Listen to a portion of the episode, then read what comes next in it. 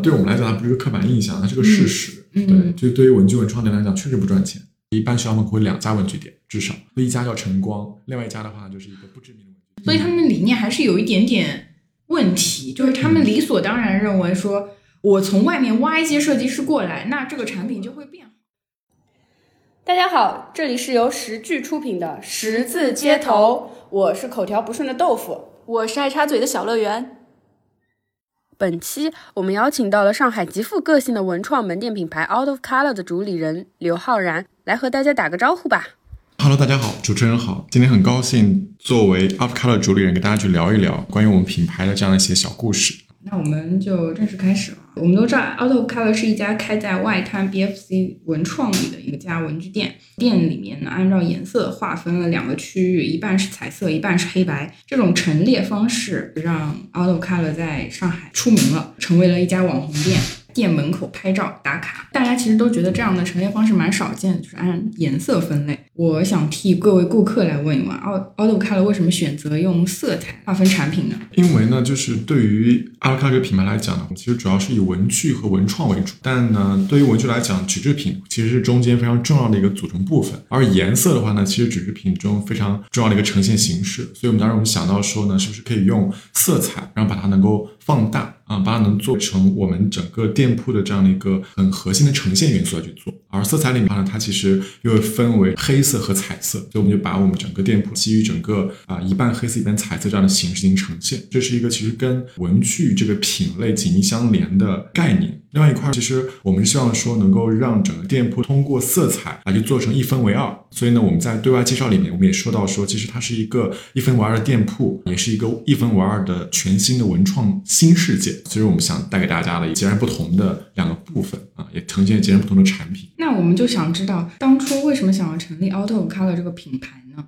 因为我们自己本身其实是一家设计公司，但我们整个的设计方向的话呢是跟这种文具和文创相关啊。那我们自己公司本身的业务的话呢，它其实做很多关于产品全新的创意，以及说怎么样把这种创意的话呢把它转化为具体的产品，然后我们会涉及到整个产品的全流程，包括说设计啊，然后生产啊，以及销售啊，和一些相关的这样一些合作。那我们去做这个品牌的话呢，最开始其实想法很简单，就我们希望说能够把更多我们自己产品给大家，因为我们之前其实说实话也尝试过很多，就跟其他的比如书店进行合作，但后发现呢因为不是我们自己去主理，所以可能还是很多想法无法很好的呈现出来，所以后面我们在去年年底的时候就有想法说那是可以开家我们自己的店，所以就有了 Out of Color 这个品牌。所以其实是为了100%呈现出自己的想法还拥有了这么一个实体店。是的，当然可能除了这一块以外的话呢，因为我们自己本身也会跟很多的设计师啊艺术家进行合作啊，我们也希望说呢能够有这样的一个线下的平台跟线下的这样的一个载体，帮助我们自己比较喜欢的设计师去呈现他们的产品，所以可能也是为了我们自己，可能也为了更多的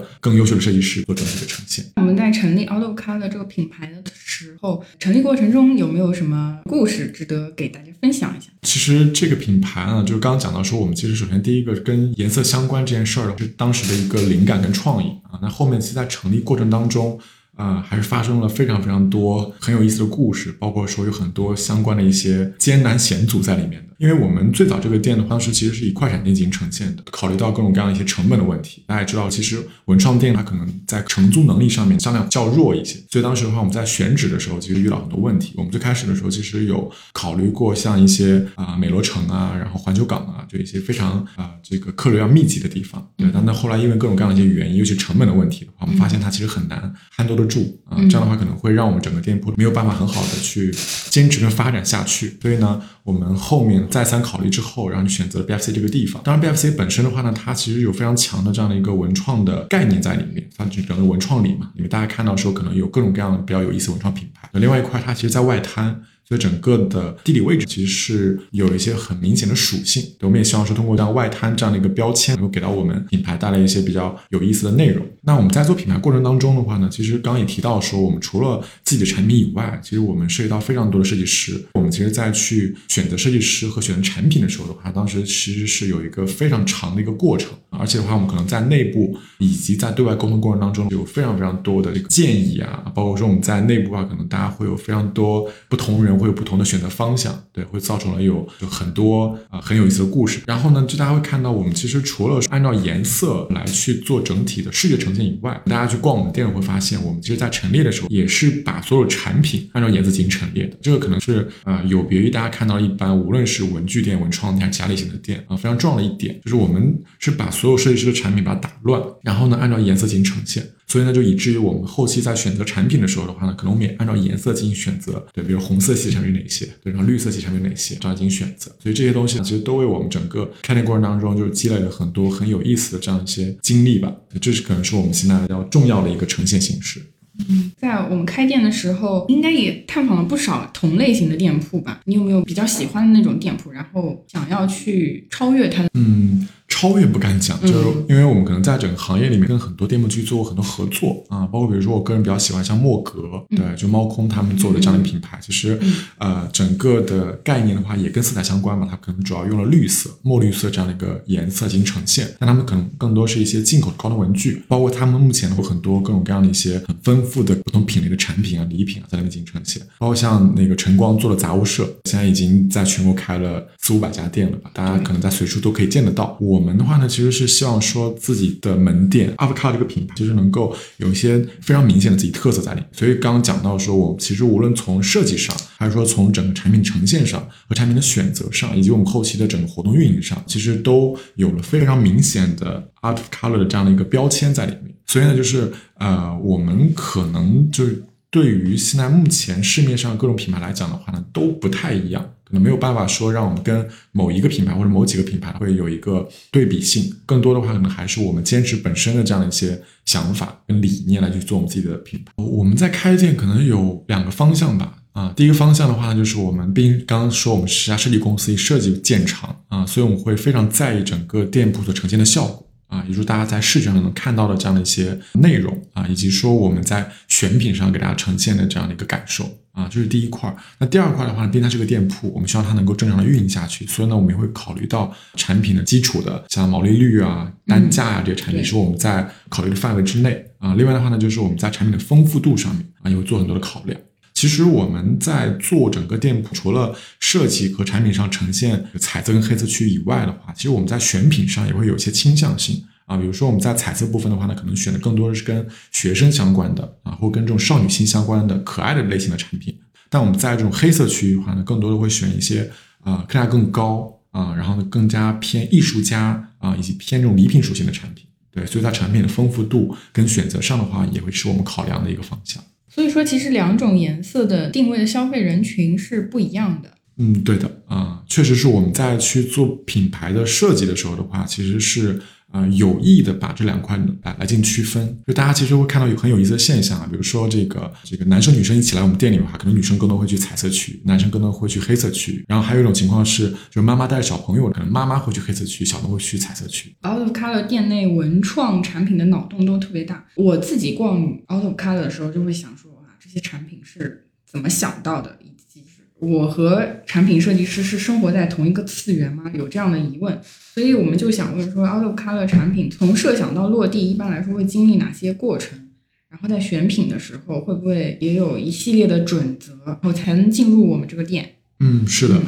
我们其实可以以我们自己本身的原创产品为举例就是整个我们的创作的过程。对，其实我们对产品的话呢，其实非常严苛的要求。就第一，刚刚讲到说它可能会跟我们整体的这种设计风格相关，但更多的话呢，其实我们会考虑到它对于我们自己本身客群的实用性，以及客群对它整个这些产品的评价，以及说现在可能我们会越来越关心关于性价比的这样一些问题。对，我们不希望说它其实只是一个好看的店，但是可能大家来完一次就不来了。我们还希望说我们能有更多的忠实的用户的，所以我们很在意客户对于我们自己产品从设计风格到实用性到性价比各方面的这样一个感知跟考量。所以我们自己在做产品的时候的话呢，我们一般会用倒推的形式。首先我们会去做很多的调研，就看目前流行的方向跟流行产品的品类，然后我们基于这些产品看能不能基于我们的风格来去做这些产品。因为其实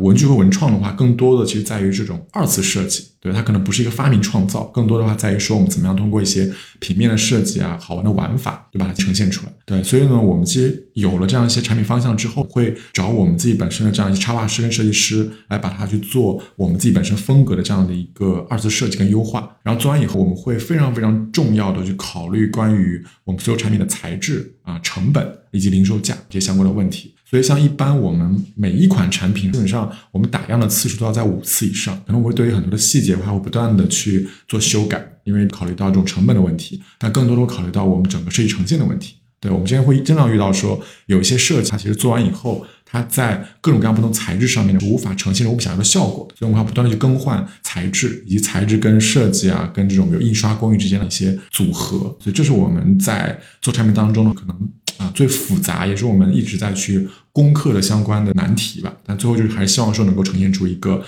好看好玩好用的这样的产品给到我们自己的用户。然后我们在做设计师选择上的话，其实它是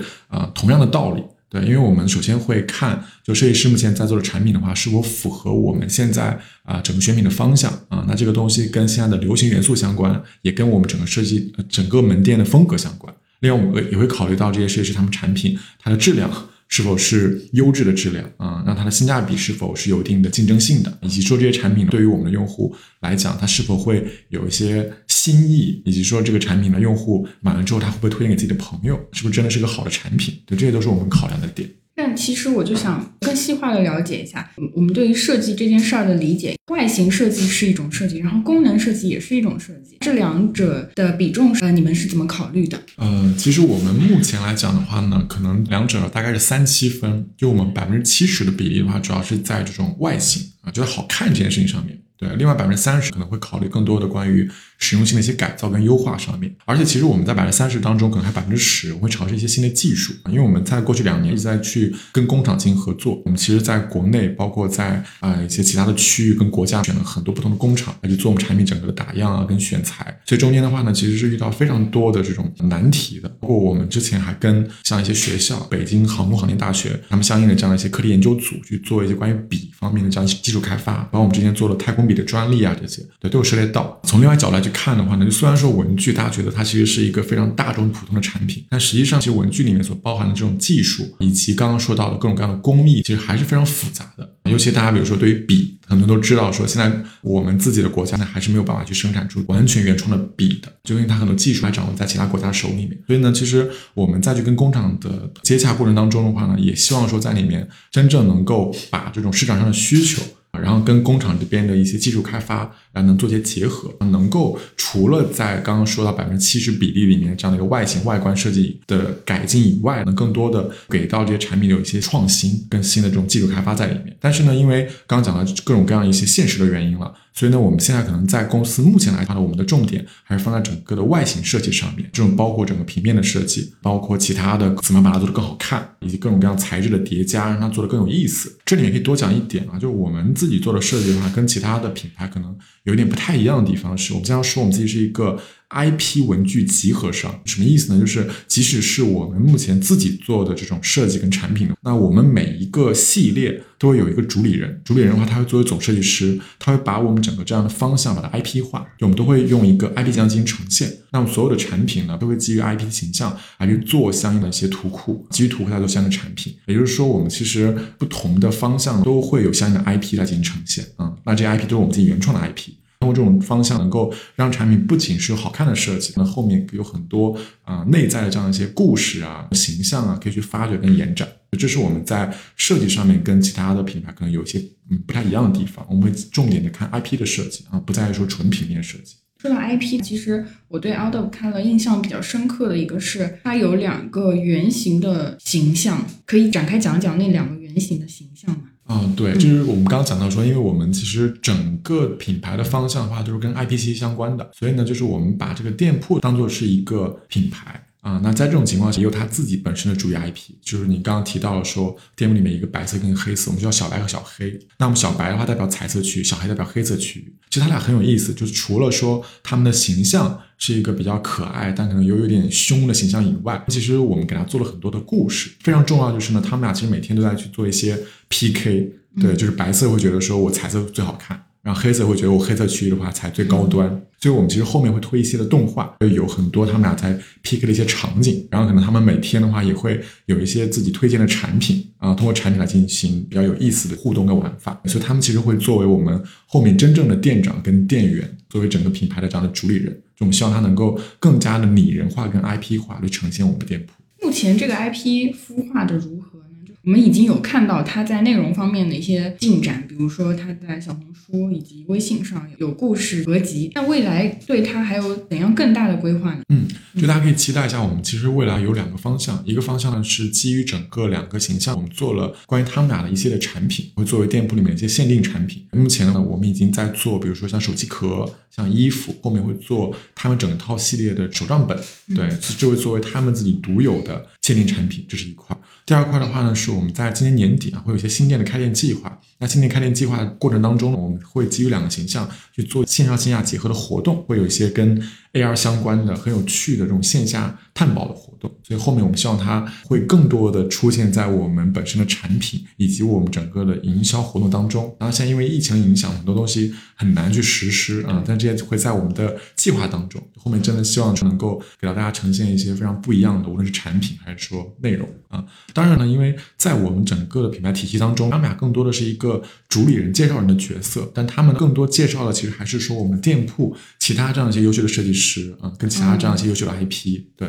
所以可能的话呢，他们的角色在后面的比重不会那么的高啊，更多我们还要呈现我们自己店内自己的 IP 跟我们自己合作的设计师。目前店内主打的是哪些？我们目前店内啊，最近这段时间的话，其实主打还是我们自己原创产品啊，比如说我们举个例子，像我们在过去一段时间里面比较受欢迎的是叫 Final World 这个品牌，他们出了一个牛皮纸做的一个包包，它其实看起来是纸做的包，但它其实是用了这种镀包牛皮纸的工艺，所以让这些牛皮纸的话呢，它其实可以防水，但它很轻便，它承重很重，让整个形象又很可爱，所以它其实是我们在过去几个月里面最热卖的一款产品，这是我们跟设计师合作的这样的产品的呈现。Out of Color 店里面除了自己的原创产品以外，对于国内外的文具是怎么规划的？其实我们刚刚一直提到说我们其实是一个文具文创店嘛，所以文具其实还是我们非常重要的一块品类的啊。文具这一块的话呢，首先我们在这段时间有引进了像国誉啊、像百乐啊这样的一些就是日本的非常基础的又很受大家欢迎这样一些品牌，所以我们基础文具的这样的一个分类。然后另外一块呢，我们今年其实一直在跟这个像三菱去做像一些合作，那我们接下来的话会有专门的三菱的区域，会推出三菱一些限定的这样一些笔类的产品，以及我们可能会跟三菱做一些联名的套装类产品。就这块还是希望说一个是借用说这样一些知名的文具品牌他们本身的这样的产品力来去丰富我们自己本身的产品，另外一块我们也希望说能够发挥我们自己在设计上的优势，然后能够跟品牌去做一些这种联名类的合作，然后能够出现更多很有意思的这种礼品类的文具套装类产品。当然还有一块呢，是我们其实今年也在开发跟各种各样跨界 IP 进行合作的，比如说我们可以透露一下，我们今年在跟中国邮政在做合作跟邮政的话呢，会推一个邮政的手账本套装，会结合整个一个是兔年，另外一块会结合上海旅游，因为现在大家没办法出去嘛，所以我们专门做了一个上海旅行手账本来去做相关的这样一些内容。对，这些是我们在文具品牌和跨界品牌部分的话做的一些尝试跟合作。前阵子我有看到 Out of Color 在 Loft 有一个色彩逃跑计划的快闪活动，在上海的3家 Loft 店里面都可以看到 Out of Color 的产品。你可以讲一讲这次和 Loft 的合作，以及你感觉效果怎么样？是的，对，其实跟 Loft 合作的话，我们准备了非常久的时间，从我们店铺开业之初，应该在今年1月份的时候，对 Loft 就有过来联系过我们，对，就开始去筹划相应的合作。对，那我们中间的话，其实也改了非常非常多版的方案，最后定下这个方案，其实是我们一直以来很想做的一个方向。就刚刚说到说我们店铺的话其实跟色彩相关，但我们其实现在色彩并不是呈现了所有的色彩，所以呢我们之前就定下来说，那我们跟品牌合作的时候都会基于这种色彩淘宝计划的概念，也就是说找到一个新的色彩比如刚刚提到说像中国邮政后面可能会有一个绿色的这样的一个色彩的一个计划，那所以 Loft 的话他们也有自己非常标志性的就是黄色，所以我们做了一个基于色彩淘宝计划跟 Loft 的结合就跟黄色相关的这样的一个概念来去做整个这样的活动创意。而且我们也基于这次的合作推了各种各样的一些限定类的产品在 Loft 进行销售，也是跟他们整个的这样的一个黄色相关的。那这次活动呢其实还是非常成功的，因为我们首先因为整个的这个方案Loft 那边也很喜欢，所以我们整个给到的这样的位置还是在3家 Loft 的门口，对，做了比较好的一个呈现，很多人在那边拍照打卡，对，所以这样的话也带来比较好的销售。那另外一块的话呢是我们因为基于这次整个这样的一个合作，那我们也对我们自己品牌做了一些新的一些传播，给我们带来一些新的粉丝，所以对我们自己本身来讲的话也比较受益。那对 Loft 这边来讲的话呢，他们其实也会比较欢迎说有我们，也是带来新的这样的一个概念。另外一块呢是有我们也引进了很多新的设计师，然后来到 Loft 里面去做整个产品的这样的一个销售，也丰富 Loft 本身的产品。所以这次活动做完以后，我们也在跟 Loft 这边去沟通，后面可能还会有新的这样一些活动啊，在这个明年会去做呈现。当初 Loft 是怎么找到 Out of Color？ 这个其实很巧啊，这个其实是 Loft 的一个主理人啊，我还记得这个非常可爱的一个日本女生啊，然后她专门从大众点评上找到了我们的店。在那个阶段，他可能在上海去找很多很有意思的店铺，但没有看到我们之后的话，他自己亲自过来拜访，然后所以我们在店里的话就做了很多次的交流基于他可能促成了最后这次合作。他应该是 Loft 的一个运营主理人，就是一个从日本外派到上海这边的一个女生。其实我觉得 Loft 挺好逛的，因为它很大嘛，它品种特别丰富，而且它一直在更新，它几乎每周都会在上新。对，它是一个集成店。其实对于整个文创店来讲，尤其是像我们这种类型的这种文创店啊，那产品的更新它其实非常非常重要的一块。对，那我们之前呢，其实最开始定的目标其实是希望说每一周都有产品上新的，但是后来因为各种各样的原因，其实很难达得到。对，所以我们现在定下来的话呢，是最起码说我们每个月会产品上新。今年呢，因为疫情的影响，导致我们中间有3个月的时间就没有继续营业了，所以就是它没有这么快的更新的频率。但我们其实今年从疫情结束之后，大概在9月份开始，我们会加快了我们自己本身产品更新的速度，所以大家会看到说我们在11的时候，比如新推出了我们自己本身 IP 系列的手机壳，大概30几款。对，那我们11月份我们又会推出30多款新的手机壳，加上说衣服啊，大概有10几20款，所以我们接下来会更多的去增加我们自己整个产品更新的频率。当然这一块的话呢，它其实需要各方面的这样的一个帮助的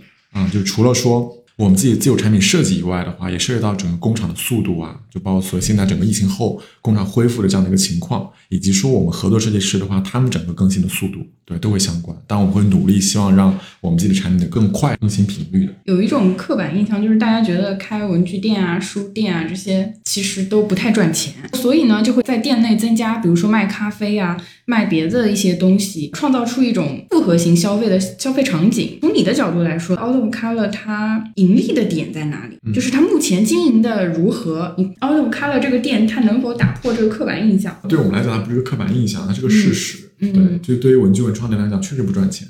包括刚两位提到的关于比如 Loft 我们也有深入研究过 Loft 整个的数据， Loft 应该也是不赚钱的。其实它不赚钱一个核心在于什么？就在于说整个产品的客单价太低，就相当于它的坪效很低。就我们同样的，比如说都是100平的店铺的话，可能对于文具文创店它的坪效可能只是其他比如服装的1/10。对，那具体数字我们可能不是特别清晰啊，那我们自己会有这样的一个预估在里面。所以呢，就是对于这种文创店来讲，它其实想去做盈利，我们觉得几个方向啊。就第一个方向的话呢，其实还需要规模效应的比如大家看到说现在其实刚提到的像杂物社他们有这么大规模的这样的门店，那它其实是一个比较好的这种盈利的方向，因为它规模效应可以降低自己的成本嘛，可以提高自己本身的这样的一个利润率。另外一块方向，从我们自己本身来讲，因为我们现在没有办法说这么快速的进行开店，所以我们更多的基于就是整个我们开店所在的这样一些商场会做相应的活动。我们希望说这个门店它不单纯是一个固定的门店，它更多的它其实是一个品牌的呈现。那我基于整个品牌呈现的这样一家门店，可以去结合各种各样丰富的活动，以及说我们跟比如说我们所在的商场或者我们所在的这样一些区域的话，去做相应的合作，来去提高我们自己整个这样的一个销售和转化，就给我们带来更多其他的收入。比如说像我们在 BFC 的店，其实除了日常销售以外那我们会通过这家门店的话，接到很多这种 2B 的合作的一些业务比如很多的这种公司的主理人，他可能看到我们的店就很喜欢，那他们会有一个非常直观的一个了解。很多这种公司的比如 HR 高管的话，他们会过来说，哎，我喜欢这个本子，能帮我去定制，给公司每个人去做定制。那这些其实对我们来讲的话，是一个额外的收入。另外就是因为我们自己之前一直会做集市啊、快闪店这种形式，所以呢我们也在去计划说，我基于整个 BFC 这家店的话呢，能够呈现更多的比如手账集市的活动啊，这种文创集市的活动，对，来给我们带来更多的这样一些收入。然后再有一块，其实对于整个门店来讲的话呢，就是我们接下来的方向，因为尤其考虑现在疫情的影响，那我们还是希望说能够有一个线上下结合的这样的一个形式。对，所以我们现在也在去策划自己本身的比如这种小程序的店铺以及抖音的店铺那我们可能基于这家店的话呢，我们会把它涉猎到比如说我这个店铺周围5公里范围内，那我们基于这种线上的这种形式，来让更多我们自己本身店铺的粉丝以及他们的朋友能够通过比如线上下单、线下去是领取的这种些形式，促进我们自己整个的这样的销售。对，这是我们再去考虑一些方向呢。当然这些东西都在逐步的落实过程当中。假如有资本入驻的话，你会愿意接受吗？我们其实目前这个阶段的话呢，已经在开始去寻找一些资本的合作。嗯，对对对，我们其实今年的话花了很长时间在跟资本去沟通，因为这点就是涉及到刚刚我所说的，因为我们其实还是需要有一些规模效应。那我们之前的时候的话一直没有大量的开店，一方面是因为我们觉得我们自己准备没有那么充分，因为包括实验室的选品啊，我们自己自有产品啊，包括整个店铺的运营的模式这一块。那我们现在的话呢其实比较有底气，因为整个的标准化做的还是相对比较完善目前这个阶段。另外确实我们去做扩张的话需要大量的资金，所以对这一块我们可能还是会找一些资本进行合作啊。不过我们会更加倾向于找到一些跟我们更匹配的，比如产业资本啊，或者是对我们上下游会有帮助的这样一些资本进行合作。所以其实你不排斥有钱进来，但是万一这个钱进来了之后对你想要掌控的东西有所失衡的话，那你会后悔吗？就如何考量它可能会影响我们的调性。对，这其实是个相对的概念。首先第一个就是我们去邀请资本进驻的话呢，对我们来讲品牌肯定是由我们来去主理啊，这是一个基础，对，这是不会变的啊。那第二件事情的话呢是，其实对于我们来讲，我们其实属于一个初创型的公司。那我们可能目前刚刚说到我们对设计各方面会更加的擅长，但其实对于整个的比如说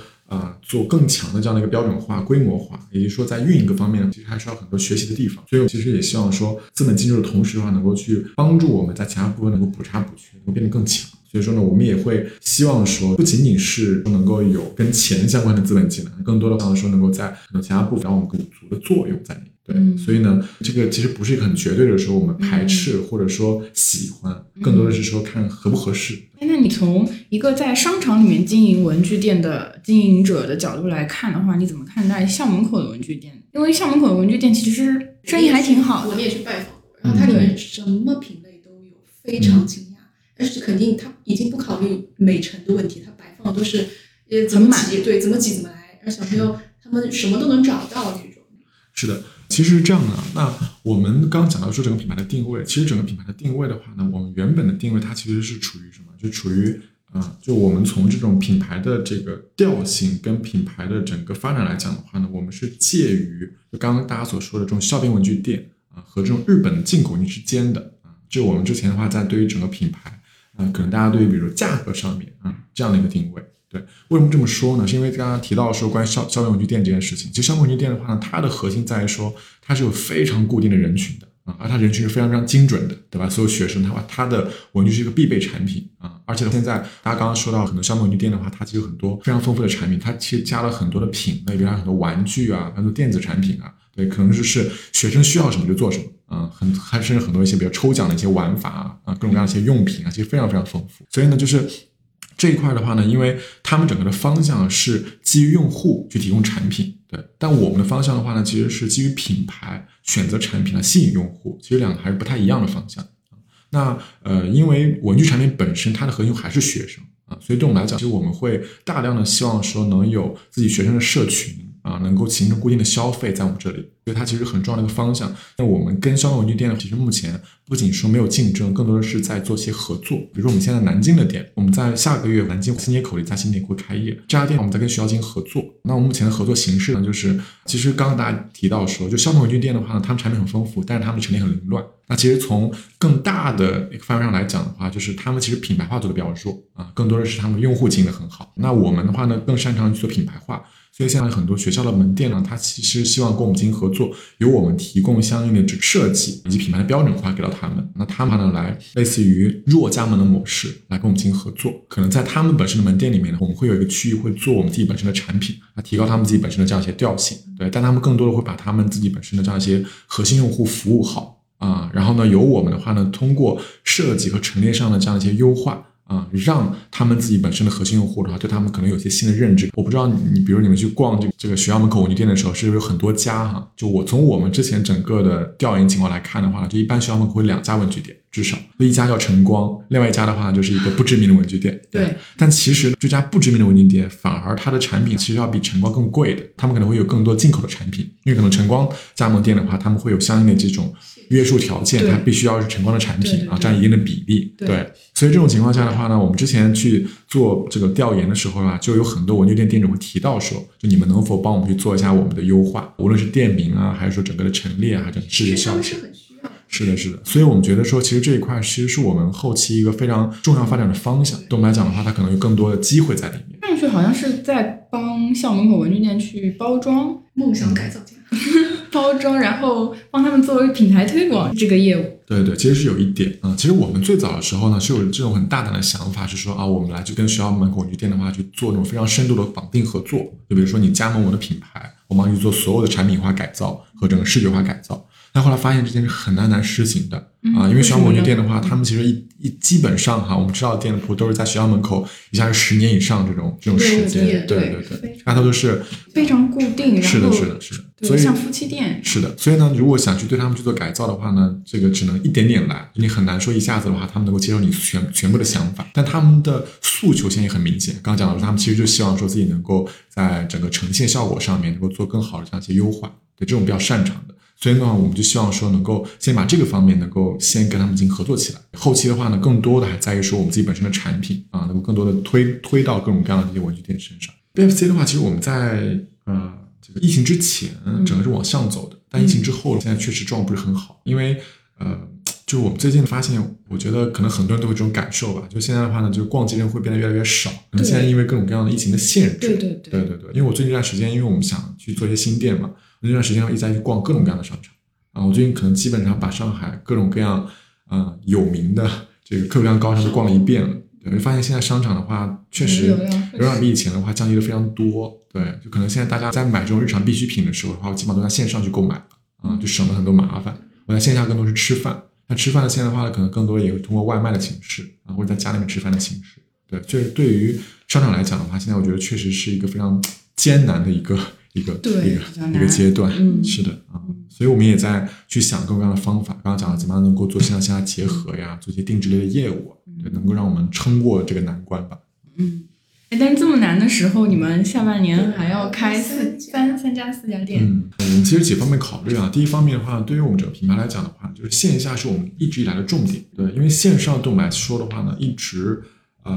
不在我们近几年的规划当中。对，所以线下还是我们整个的重点。这真的很少见，尤其是像国外，比如说韩国那边小众文创品牌非常多嘛。但是我了解下来，他们都是先从线上开始起步，他们先有一个仓库，然后经营一个网站，然后一个 ins 一个。就是有点像那个先从抖音开始，就是国外的抖音开始，然后他们才开始慢慢开线下店。我们 Out of Color 反而是反过来的。对。为什么是线上不是我们的主战场呢？为什么会有这样的打算？对，因为对我们来讲的话呢，刚刚说到，就我们其实整个店铺相当于是我们的一个品牌，是我们的一个平台。那我们希望说通过店铺的话，能够给大家很多有温度的这样的一些传递。对，所以呢，就很多我的产品放到我们店铺之后，可能大家才能感受到这个产品它本身的这样的一些。概念啊，它本身的这个理念，对，因为本人是很喜欢逛线下店铺的。是的，因为如果是在线上，可能更多的大家比拼的是价格啊，以及说大家比拼的是纯图案。对，因为拍照什么的。对，我不知道大家有没有这种经历啊？像之前我们之前会买非常多的样品啊，我们经常会踩雷啊，而且我们踩雷的比例非常非常之高。照片骗子。是的。对，就可能我买这个100件产品，可能我有50件以上的话都有相应的问题，当然也可能是我们自己比较挑剔。对，我们觉得说啊，这个图印歪了，等一下我已经辣评了，你先说完。会这样的一些情况，所以对我们来说，就我们还是要说，这产品的话呢，真的给到大家的时候，它其实是可以看得见摸得着的，所以线下对我们来说很重要。我们俩也是非常喜欢逛线下店，尤其是戴着口罩以后，两个人就像吐槽，我们俩就开始就挑剔，所以我现在要问就是挑剔的问题，就是你逛了这么多国内的店，然后以及我们也知道国内这几年文创品牌也非常多，什么杭州啊，然后就传统文具品牌也是的，他们开始做新兴的一种文创品牌。那你有没有觉得国内有做得好的，或者是你觉得时代不行？因为你作为一个产品主理人，你肯定有挑，就是这个店这个品牌的这个产品它可以进我们家店铺，你有发现吗？有的。你觉得做得好的？其实我们我觉得可以从另外一方面去讲啊，就我刚才提到说，就我个人比较喜欢墨格啊，在之前的时候，但墨格大部分都是进口的。对。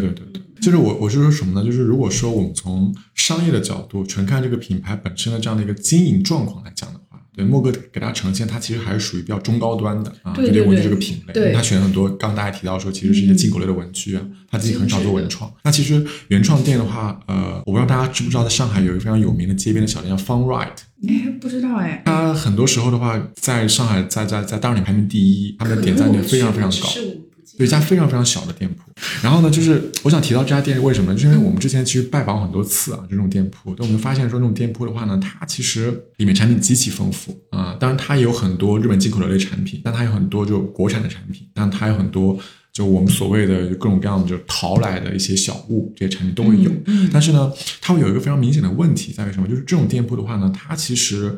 整个店铺给到用户的这种感知，基本上就是他自己店铺老板自己性格的呈现。是的，是的。但其实我觉得这种现象很多哎，就是个人小店的话，几乎就是老板性格的呈现。你觉得是好还是不好？我觉得这东西呢，不能单纯讲好或者不好，就是在于说你想发展的方向。对，因为我们之前也沟通过这件事儿，就如果说我自己个人的话，想做一家店，对，那我真的是会像他们这种店铺一样，去做很多自己个人内在的表达。就产品上的话，我选我自己喜欢的产品，完全是我自己的风格。对，但如果说呢，我们希望说它之后能够做很多的规模化，让我们能够去做很多的这样的一些拓展的话，那我们肯定是希望它能够有很多这种基础让它能够更快速的发展。所以我们需要做很多的标准化那在这个时候的话，我可能要去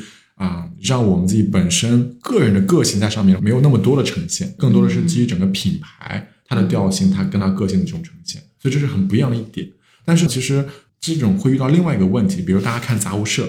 杂物社的话，它其实现在应该已经400多家，将近500家店了。它标准化做得很好，对吧？它依托于晨光这种非常大的文具的公司来去做。那它会有另外一个问题，就是它产品同质化变得非常严重。对，就当我店铺变得非常多之后，我其实没那么多产品可选所以我逼不得已说，我必须要有非常非常多同质化的产品，就我在什么店铺都可以买得到。对，所以大家会看到说，其实整个杂货社的话，他们最近一直在推很多自己季节性的限定产品帮他们在推自己的 IP 这样来去做。对，所以呢，是的。那对于我们来讲的话呢，我们可能是挑选它其中就基于他们自己原创产品这一块，所以我们整个重点去做。对，这是我们的一个方向。而我们相信这个方向的话，它以后一定是有更好的发展的。当然，这里面的话呢，就是我其实开始也提到说，其实有一个非常大的难点。可能这件事情我们有时候说的大一点，它可能是整个中国制造业的一个难题，就是文具类产品、纸类产品的话，它都有所谓的起订量这件事情。就你做很多设计的，比如做一个本子，你去工厂的话，可能他会说这东西要2000本起订我说我要做100本，工厂不会理你的。那这种情况的话，就会造成那很多设计师很难去做自己的产品的。就是为什么在前2年手账这么火为什么这种大家去看这个手账集市这么的火爆？最核心的原因的话，我们去做分析，其实是因为就是在手账集市上，大家看到它其实卖本子什么很少的，主要就是盒纸胶带。对，那是因为呢，盒纸胶带那个阶段，因为台湾的几个工厂，像大年啊、紫极印啊，他们是可以解决这个供应链的问题的。就是我随便一个设计师，我自己的产品的话，我想去做自己的胶带那我其实我们之前去跟大年沟通的时候的话，它其实可以做到我100卷可以做4个图案。也就是说，我做4款不同的胶带，每款只要25卷就可以起订的，对，而且我有很高的一个利润。所以这种情况下，就可以让很多设计师的话呢，他很容易去做这种产品的生产。但如果刚刚我们说到说，如果本子一个设计师要做2000本，他可能很难，因为他考虑到销量的问题考虑到自己本成本的问题。对，所以其实供应链的话呢，其实是我觉得这个是个很大的问题。对的，这是一个非常大非常大的一个难题。是的，是的。所以如果说像我们这种类型的店，就我以这种个性化、以设计师对吧、以原创为主这种类型的店的话，你想去生存跟发展的话，就第一个是你要解决供应链的问题，但你要解决规模效应的问题。就我刚刚说为什么我们开店，这很重要的原因。就我们可能不需要开很多家店，但我们知道说我们有5家店、10家店，有这样体量之后，我们才能更多的把我们自己本身的产品的话，能够把它付诸实践，对，能够去做相应的产品。当然，我们在另外一块目前也在去做供应链上面这样提升跟解决，所以我们现在解决很多问题，比如说我们现在的本子的话，我们可能可以做到100本起订大家价格也差不多，对，还有各种各样的品类的话，我们现在都在去做相应这样的一些供应链上的一些完善跟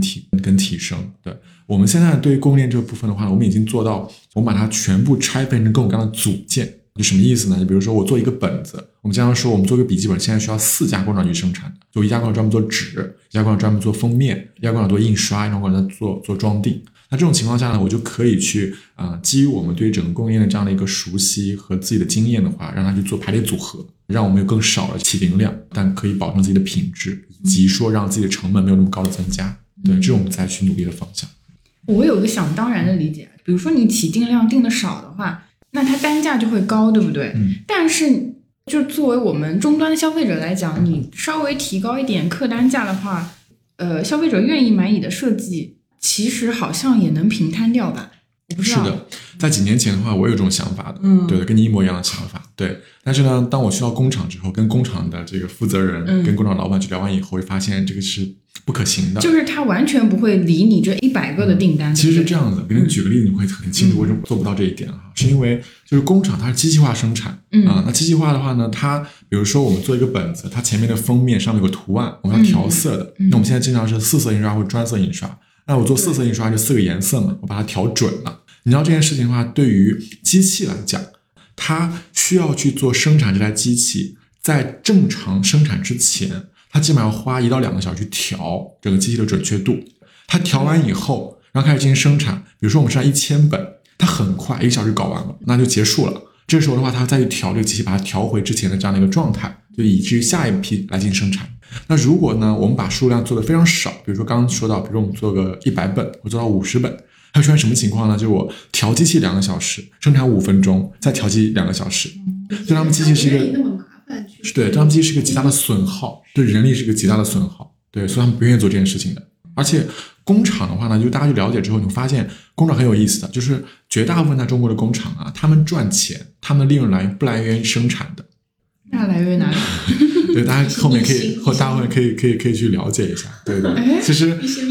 这个其实很有意思的啊，好，对对对。所以呢，就会发现说，就是我们刚刚说，我给到你更多的这种成本，工厂是不乐意的，因为这不是它的利润来源啊。其实我以前跑工厂，不是我以前是做书做纸制品的，纸质杂志的，所以我们那时候是经常跑印刷厂的，也是为了要调颜色啊什么，但是我们起订量都是很大的。肯定几千本是假的，但是我从来没有想过这个问题。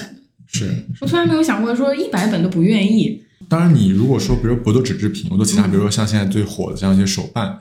你做盲盒手办的话，它就要求更高了。对，那个要开模。对啊，它主要是要开钢模，一个钢模的话几万块钱。那这个时候的话，如果你做的少的话，那印的越多，它是，所以它有起订量就在于说，这个起订量的话，刚好可以把这个钢模的成本平摊到各个产品上。对，那其实我们 Out of Color 反而更好，是它可以集成很多很多设计师，比如说这个设计师他只想做这一个小产品，我只想要50本，那他可以其实跟你们合作。是的，但是你一次也是只能印一种呀，不是吗？不是，但是如果他们那边有合作的工厂，那是非常方便的，就不需要自己设计师再去自己找。我们其实是我们就是这样哈，就解释一下这个问题，就是你会比较理解。我刚刚说，比如2000本，2000本的话，它是在于什么呢？在于说我的本子的内页是2000本。然后我的封面是2000本，但是呢，我的印刷可以按照100、100来进行印刷的。所以刚刚提到说，如果设计师的话，他做100本 OK 的，就我把2000本准备好，那我就给到10个设计师，20个设计师。我们是一个平台了，对。那这个方向，我觉得这种方向是国内的一个新的艺术家、什么设计师来说，是一个非常好的一个选择方向。是。因为我了解到，因为韩国这个太多，因为韩国的设计做的。对，他们都自己定很小，所以他卖的很贵。对的，但是韩国人是买他们账的。对的，我们能有8块，我们能有8毛的笔，为什么要选8块的笔？是的，我选8毛的笔没有问题啊。不是，而且国内就会借鉴嘛，就会致敬他们，比如说国外卖的火的，比如说韩国贴纸嘛，到中国来大概20几块钱一张吧。然后中国的插画师可能就会稍微改一改，然后卖8块钱一张，然后卖的超好。是的，但是工厂去啊，我去摸过，就是完全不一样的。我们导演一看就知道这个是韩国的，这个是国产的。当然啊，一个小贴纸而已嘛，无所谓的，就是自己选择就行，是自己的一种选择。有些人就是觉得他们做得好，那韩国确实那边做得很强。所以我们就说嘛，就文创整个行业的发展的话，就需要大家共同努力的。对，是一个人的力量。对，是的。其实它也不是多难的事情，我认为。难？怎么说呢？这个就是这么大体量的一个东西，你要去推，不管难不难都很难。国内它那个体量是，我觉得是非常惊人的。如果做得好，其实这个后面可以我们再展开讲一讲，比如关于 IP 类产品，因为 IP 我们合作很多嘛，包括我们今天在跟360合作，跟王者荣耀合作这些东西，对，你会发现就是在国内的话，就这些 IP 方，他们都不会做自己的产品的啊，就他们代理出去，他们基本上90%以上业务的话都是纯做授权，对，就为什么呢？授权费对，为什么呢？这个东西就会其实跟我们自己国家很多这种实际的情况和息息相关，就是原创能力啊，或者是生产能力啊，原创比较费劲儿，然后又不太能转下去，对。所以他们就选择一些比较简单的方法，那也是可以理解的。但我觉得走下去一定会发展的。对，所以说这是很多这跟制造业相关嘛，对对，息息相关的这样一些问题，包括现在比如说饭圈的发展，对这些东西其实会很多影响。什么的饭圈？饭圈的发展。哦。因为饭圈就要做很多定制嘛，他们定制的话就做的更多。其实我们自己也有做周边嘛，就是我们都是在淘宝店里面找那种很小店铺，然后我们起订量都很少，几百个、100-200个那种贴纸啊或者什么的，我们就会看到那个淘宝店评价里面就会有他们自己印的那个他们的 idol， 自己印的一些贴纸啊，然后那种也算文创呀，我觉得那种也算文创。对，其实这种就是那种淘宝店生产的。差别和工厂就是和正儿八经的工厂应该区别不大吧，他们的工艺不一样，就是我们经常说就是工厂生产叫上机印，你叫上机器印刷嘛，对，然后工厂都是不是，然后淘宝都是数码印，就直接去打印店，对，是数码印，对，它这个是很大的一个差异，比较粗糙，但是拿到也就毕竟你想成本就这么点，我觉得可以接受就可以了，就是目前是这样的一个心理状态，是的，所以要看它的用途。刚刚这些话可能它是一些礼赠品，我不太在意它自己本身的质量，更多在意它自己对成本这些东西。但如果你要做销售品来讲，商品来讲的话，你确实要很在意它自己本身的质量，工艺这些东西。我有点想知道，就是我们做那个纸胶带，你刚刚有提到说台湾的那个厂家吗？对，我们之前一直在做台湾的。它和日本的区别大吗？台湾做的比日本好。但是日本很多都是日本产的。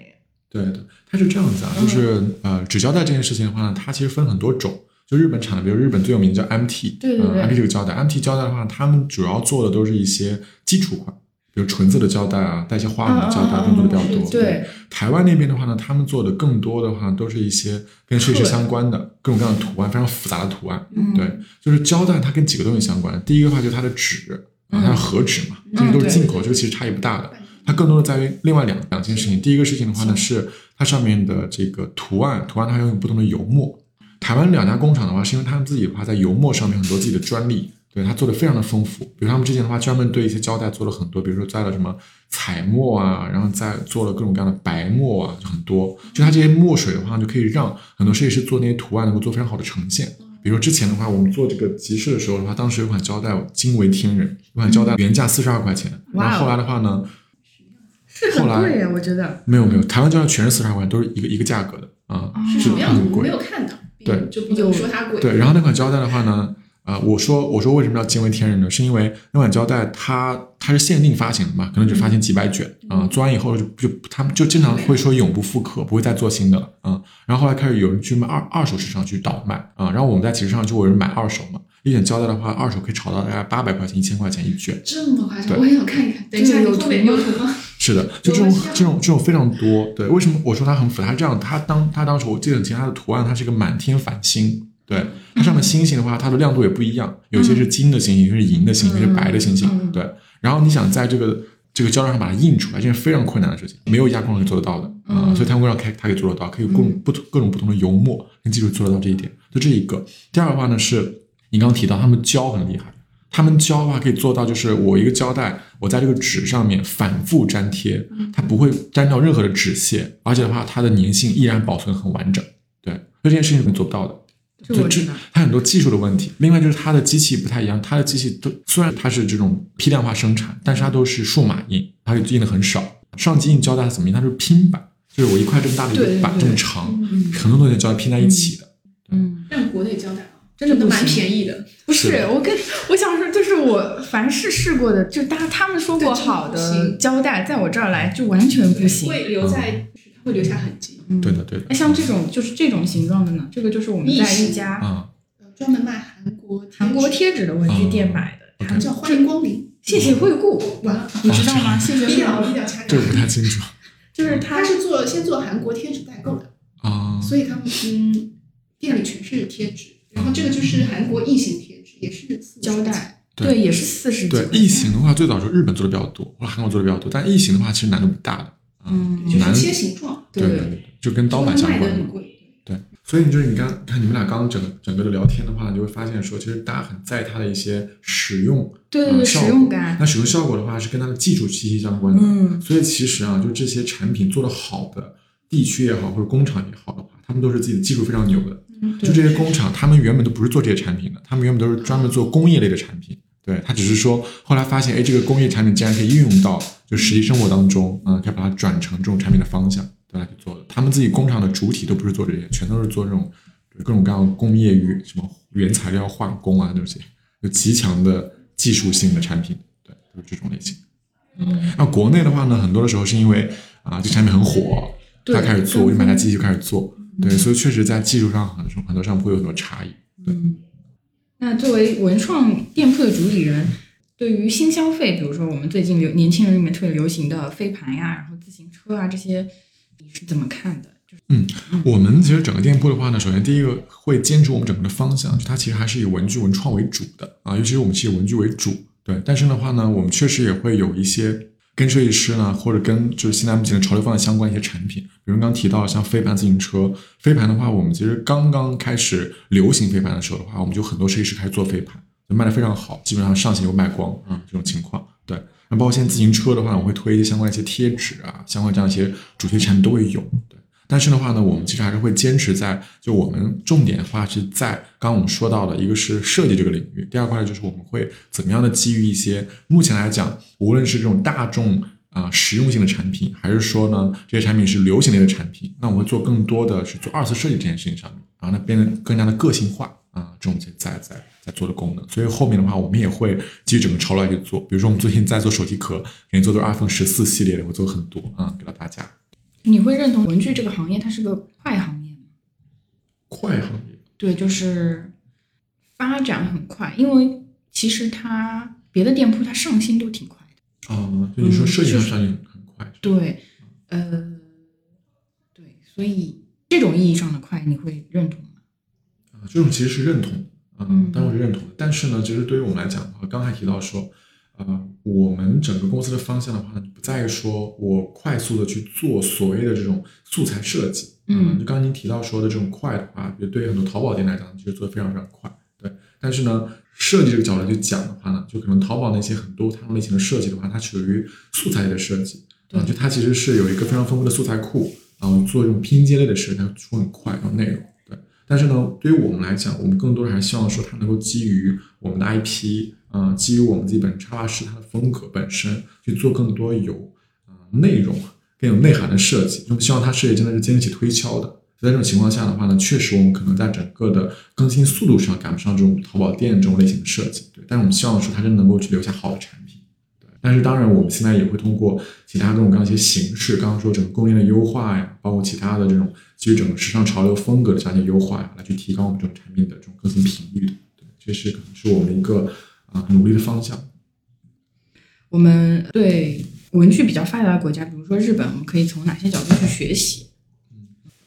其实我们觉得在这一块的话，可能是有两个角度吧。第一个角度的话呢，其实比较难的一个角度，刚刚我们一直在提到，就关于供应链这个部分，对，也就是说在技术上面，我们其实真的希望说有很多。很优秀的这种技术开发人员的话，他们能够加入到文这个领域的。对，其实我在前年的时候去拜访过，就中国的大国工匠之一，他在苏州那边，他就是研发出了中国第一个钢珠就是做那个对圆笔琴的钢珠的。陕西还是哪里？没，在苏州陕西卫视报道的。哦，是啊。哦，对，对对，他其实就是之前的时候，就是相当于是一个文具厂的一个工人嘛，然后他自己后来就自己前期研发这些技术，然后就做到这样的一个技术水平，对，就是国家其实很重视啊。但是呢，我们就发现说，其实像这种他做出来以后的话，他其实会面临非常大的问题啊，就比如说他其实很难传承的啊，就像比如说我们在刚刚提到说，比如在日本啊，很多工厂的话，大家都会传给自己的下一代，再下一代，会成为百年企业啊，几百年的企业。但国内的现在工厂的话，就很难就有这样的一个结果跟呈现，所以就是因为现在就大家在意识观念上还是觉得说可能在工厂工作很辛苦所以我遇到很多工厂老板的话，他们都不愿意把自己这些工厂传给自己的下一代的，对，再去做别的事情，是的，都去做什么金融啊，对，他因为他们觉得很辛苦，是的，是的。而且说句实话，我是觉得说，就是我觉得那片产区它是有一点问题的，就是他们是靠跑市场。就等于说把渠道打开了，然后再发家致富的。对，他们自己本身的产品，你说有什么竞争力呢？其实可能也了胜于无吧。在这个，你知道这个，我们多说一点啊，就这个的，它的代表原来就是，是的，就那地区城，还有很多什么对呀，然后城。家那些牌子，就是中国有10大文具品牌，对，在那里，他们那边都是一代，然后不愿意去接手这个事情，是的，然后就会造成一些断代。我们也研究过这个传统文具行业断代问题。其实嘛，他们有少部分人是，就是他们的二代是愿意去接手的，是愿意接手的，但是他们的理念怎么说呢？毕竟没有在这个行业里面生根过吧，所以他们的理念还是有一点点问题，就是他们理所当然认为说，我从外面挖一些设计师过来，那这个产品就会变好。其实我是觉得说，这个东西。之所以别人能生产出这么好用的东西，是因为人家在用，就是你只有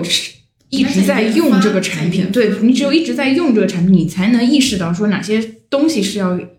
去改进的，是可以去进步的。他们好像就没有，对的，好像没有这方面的想法吧，我也不确定。是，就是因为我们走了很多工厂，我觉得说这件事情的话呢，确实现在整个一个可能思想意识问题吧。所以这一块我们其实很希望说真的能够有所改善跟改变，对。但是我们其实发现还有另外一个很有意思的现象，就是现在很多学校啊，就很多大学很多高校，比如我刚刚说我们跟北航进行合作，他们其实很多学生的话呢，他们其实是很喜欢这块东西的，他们自己做了很多研发，有的每个学校都会有自己做什么校徽，对对对，什么各种校徽。但是的话呢，他们做完以后呢，他其实很难去能够去做这种所谓产学研结合，很难做得出来。就为什么呢？就还遇到这个问题。因为他们在学校里面，他其实可能很难完全生产出来，他们只能完全打样，然后之后的话，他们需要找工厂，遇到刚刚说的问题了，工厂很难愿意改变的，对。而且工厂里面他会涉及到什么问题？就是你所有产品的话，一旦涉及到一些比较重要，比如刚刚讲笔啊这些，有很强的技术含量在里面的，他需要去重新做机器的，他去重新去做整个生产模具的，所以成本投入非常高，很多工厂他不愿意做这件事情。我们经常会之前聊几个工厂，就是我们说你这东西做的质量不行，就你们能不能改进一下？比如说我告诉你说现在日本有个机器很好用，你们去买这个机器过来玩就可以了。你吗？他就说你这个机器的话一台1000万，对吧？那我为什么不去买几套房呢？我为什么要去买台机器呢？就这种，其实有一些传统的那个文具那个地区，我们那研究过以后发现，他们是我目前不去做改进，我也能赚到钱。是的，我为什么还要去花精力、花风险去投资完了以后还有失败的风险？我为什么不继续做我老本行？他们不愿意改变，就是害怕，对，就是这样子，确实是。但是不愿意改变就是在走下坡路呀，不愿意改变就是被淘汰。对。然后还有一点的话，其实现在更不好的一点，我不知道你们之前有没有了解到，就是也没有说不好吧，只是说这个东西的话呢，其实这个问题大家都有意识到的，而其实国内是有好工厂，这么多工厂为好供应链的，但这些供应链跟工厂的话呢，都掌握在几家大公司手里面，对，这是个重要。一个是说，真正好的工厂的话呢，他们其实是非常深切了解刚刚这些所有问题的，他们其实做很多研发，他们去更换新的机器，他们这能力很强，但他们只接外单，不接国内品牌的因为在他们印象中，他们认为国内品牌的话，第一个是你这个产品不行，就你本身卖的价格也不够高，对不对？所以你这个产品的话，我给你成本你也接受不了，他们有这种意识在里面。另外一块的话，他们觉得就是国内的话呢，我不知道为什么大家会有这种想法，他们会经常会说，你国内品牌经常会赖账。经常会有很长的账期之类的东西，我经常会遇到工厂的话，他会特别愿意跟日本品牌合作，因为日本品牌的话都是，日本品牌都这样做的，都是我找你工厂生产，对不对？然后呢，我跟你合作完了以后，不知道合作完了吧，签完合同之后的，我就直接给你足够多的钱，你就帮我做，对，然后呢，做完之后从里面划掉这个钱，工厂很乐意做这件事情的。国内都是啊，给你搞个定金，什么什么又334这个合作方式，他们肯定选择。是的，是的，他们就宁愿说，我跟日本品牌合作的话，我的利润没有那么高，但是呢，你给钱各方面的话很快，我愿意跟你合作。那真的很现实的问题。对，因为这是工厂，对于工厂来讲的话，现金流是工厂的生命线的你没有现金流，什么都没有，所以这是很大的一个问题。所以就各种各样的问题造成了说，现在很多工厂的话，它可能确实不太愿意去改善自己，或者说好的工厂不愿意跟品牌进行合作另外还有一种什么呢？就现在国内有一个非常重要的公司小米。小米其实非常牛的。小米的话，基本上他把所有好的工厂都迁到自己公司里面去了。所有工厂就做小米的业务是不赚钱的，基本上没有任何利润。但我很愿意跟小米合作，为什么呢？是因为小米的产品经理是我见过最牛的产品经理。小米产品经理他们对于整个的供应链是极其熟悉的。他熟悉到什么程度？就是我做每个产品的话，我所有原材料的成本、价格波动，我所有的工艺它所需要人工的成本，对它的工艺、它的价格，全部一清二楚。所以它每个产品的话，它会列得非常清楚。就你这个工厂的话，你的成本是30块钱，10大是成本30块钱，我就给你10%的利润，给你33，你要不要做？但我的数量非常多，你要做就做，不要做就不合作。但是很多工厂的话，如果他确实他很在意就自己整个这样的一个稳定性的话，他们很愿意小米盒，因为它量很大，对，但其实没有什么利润，对。但是呢，因为它量很大，就造成这些生产这些工厂的话，他们自己本身的这样的一些生产的这样的一个就是所谓生产线的量，对，基本上全都给了小米，没有余力，对，他没有余力去做其他的品牌，也会这种情况，对。但是呢，反正现在中国现状的话，其实就大概是这个样子。那我们反正现在店里面产品挺多的，肯定有合作的很好的工厂。对对对，因为我们其实之前做了100多家工厂，做的话你找几家能够一直跟你合作的，就还是有一些工厂他们很愿意跟你去做，因为支持一些国内的原创品牌，会有这种。他们大部分集中在哪里啊？我们现在分得非常的开，我们现在每个地方都有，就是上海也有，然后呢江浙沪地区也有，然后广东地区也有，因为每个地方他们所擅长的东西不太一样。对，确实有这个地域性。对对对对，因为其实现在整个发展来讲的话呢，质量做的最好还是广东区。不是那个我们公司一个卢老师说，他说他们就是质量好，但是他们就是样子丑，就是他所谓的质量就是比如说油墨啊，比如说机器。对对，他们而且他们有自己的机器嘛。对，他们每一家老板就是虽然穿得很普通，但是后面都有1栋楼、2栋楼那种。是的，对，因为他们是早很多年，几十年，对，就开始做这件事情。那时候的那个风口期，对，他最早就是他们那一块开始做这一块，后面才开始到港口，他们就是从贸易开始做。是的，但是发展30多年了，是时候。对，可以更新换代了。不知道，这不是我们可以说的。是，我们觉得这个东西其实需要很多的政策支持啊，很多方向，但是需要很多品牌支持。你知道，我们之前就跟工厂合作嘛，你知道比这件事情，对，哎，怎么说呢？就是你知道，就是每一个行业的话，它有所谓的自己的协会。标准化制定的这样机构，对吧？这些机构里面，它其实会分，它有政府官员啊，政府机构，它里面也会有公司代表。这个东西真的是一个利益问题。很多时候行业不发展的话，是因为你刚大家讲的，就是其实本身这个行业已经很赚钱了，它不需要去做这个东西的改变。它改变之后的话，可能它也不一定赚钱或怎么样。对，这个东西就被打破。对它，所以它有些的话，它会在里面的话去制约这些东西的发展。我很多时候觉得说，很多东西真的是掌握在少数人的话语权当中。行业都这样，对，所以话说回来，你刚刚问说我们到底就是它的比例，就你多少是在设计上面啊，多少在技术上面啊？确实，我们现在我们能做的更多还是在设计上面啊。我们选择更多的就是说，本身产品做的很好了啊，我们在设计上去做优化。对，你在技术上开发的真的很难。我以前其实不是很想去跟，比如说像30啊他们进行合作，因为我觉得它其实他们已经很成熟了，日本品牌我们很难做创新。但后来发现，他们反而更容易合作，也还好创新一点。对，因为他们思想更那个吧，他们更有研发团队，他们肯定有稳定的什么工厂啊，然后稳定的标准的商业化流程啊。对对，你提他们反而他容易帮你做。对啊，你在国内做呢，反而他就很不容易做。对对对，啊，这是一些差异在里面。那就给听众朋友们种种草，然后推荐一下 Out of Color 里你最得意的一件商品。OK。我们在品牌里面啊，就是在现在整个店铺里面，我们现在极力推荐我们现在原创的手机壳。对，因为手机壳的话呢，我们首先在整个设计风格上面，我们做两个非常有趣的设计风格。第一个设计风格的话呢，是跟吃相关，然后我们做各种各样的美食，然后跟这个我们自己的 IP 形象、各种各样的小动物结合在一起，这样的一些设计，对，会让大家心情非常愉悦在设计上面。第二个设计方向的话是做了跟星座相关的。会让大家比如说反水蜜啊，各种各样的一些很有意思的这样一些设计风格。然后再有一块的话呢，是我们在手机壳本身的这种材质啊跟工艺上面的话，我们用了非常好的一些材质跟工艺，让大家手机壳的话会有很好的保护，防摔防震，各种功能集于一身。然后再有啊，最重要的点是我们这个手机壳的话呢，这一次我们走的是一个纯限量风格啊。那我们现在做了从 iPhone 11到 iPhone 14所有的型号。但是我们每一款每个设计只做2个，所以大家的话呢，买到我们手机壳永远不会跟别人撞，一定是独一无二的一个。那岂不是只有几个？就是每一款只有2个？是的，是的。然后还有更有意思的事情的话呢，是我们真的希望说，通过我们刚刚说我们供应链的优化以及我们自己设计能力，能够给大家提供更好的产品啊，跟更好的享受。所以我们做了一个计划，就我们原本手机壳是39.9一个，然后呢，大家买完之后的话呢，可以在下个月通过19.9换一个新的。让大家在以很少的成本可以不断的去让自己的手机有一个新的手机壳，对，这是我们想做的一些事情。所以我们其实手机壳的后面会做很多类似的产品，包括后面我们也推了很多，比如说 iPad 包啊、电脑包啊这些东西，给大家带来很多就在文创上面一些新的玩法跟效果吧。各位听众朋友可以在微信公众平台小红书搜索时剧，关注我们，了解更多信息。如果您有任何意见和建议可以给我们留言。好，那我们下期见咯，拜拜。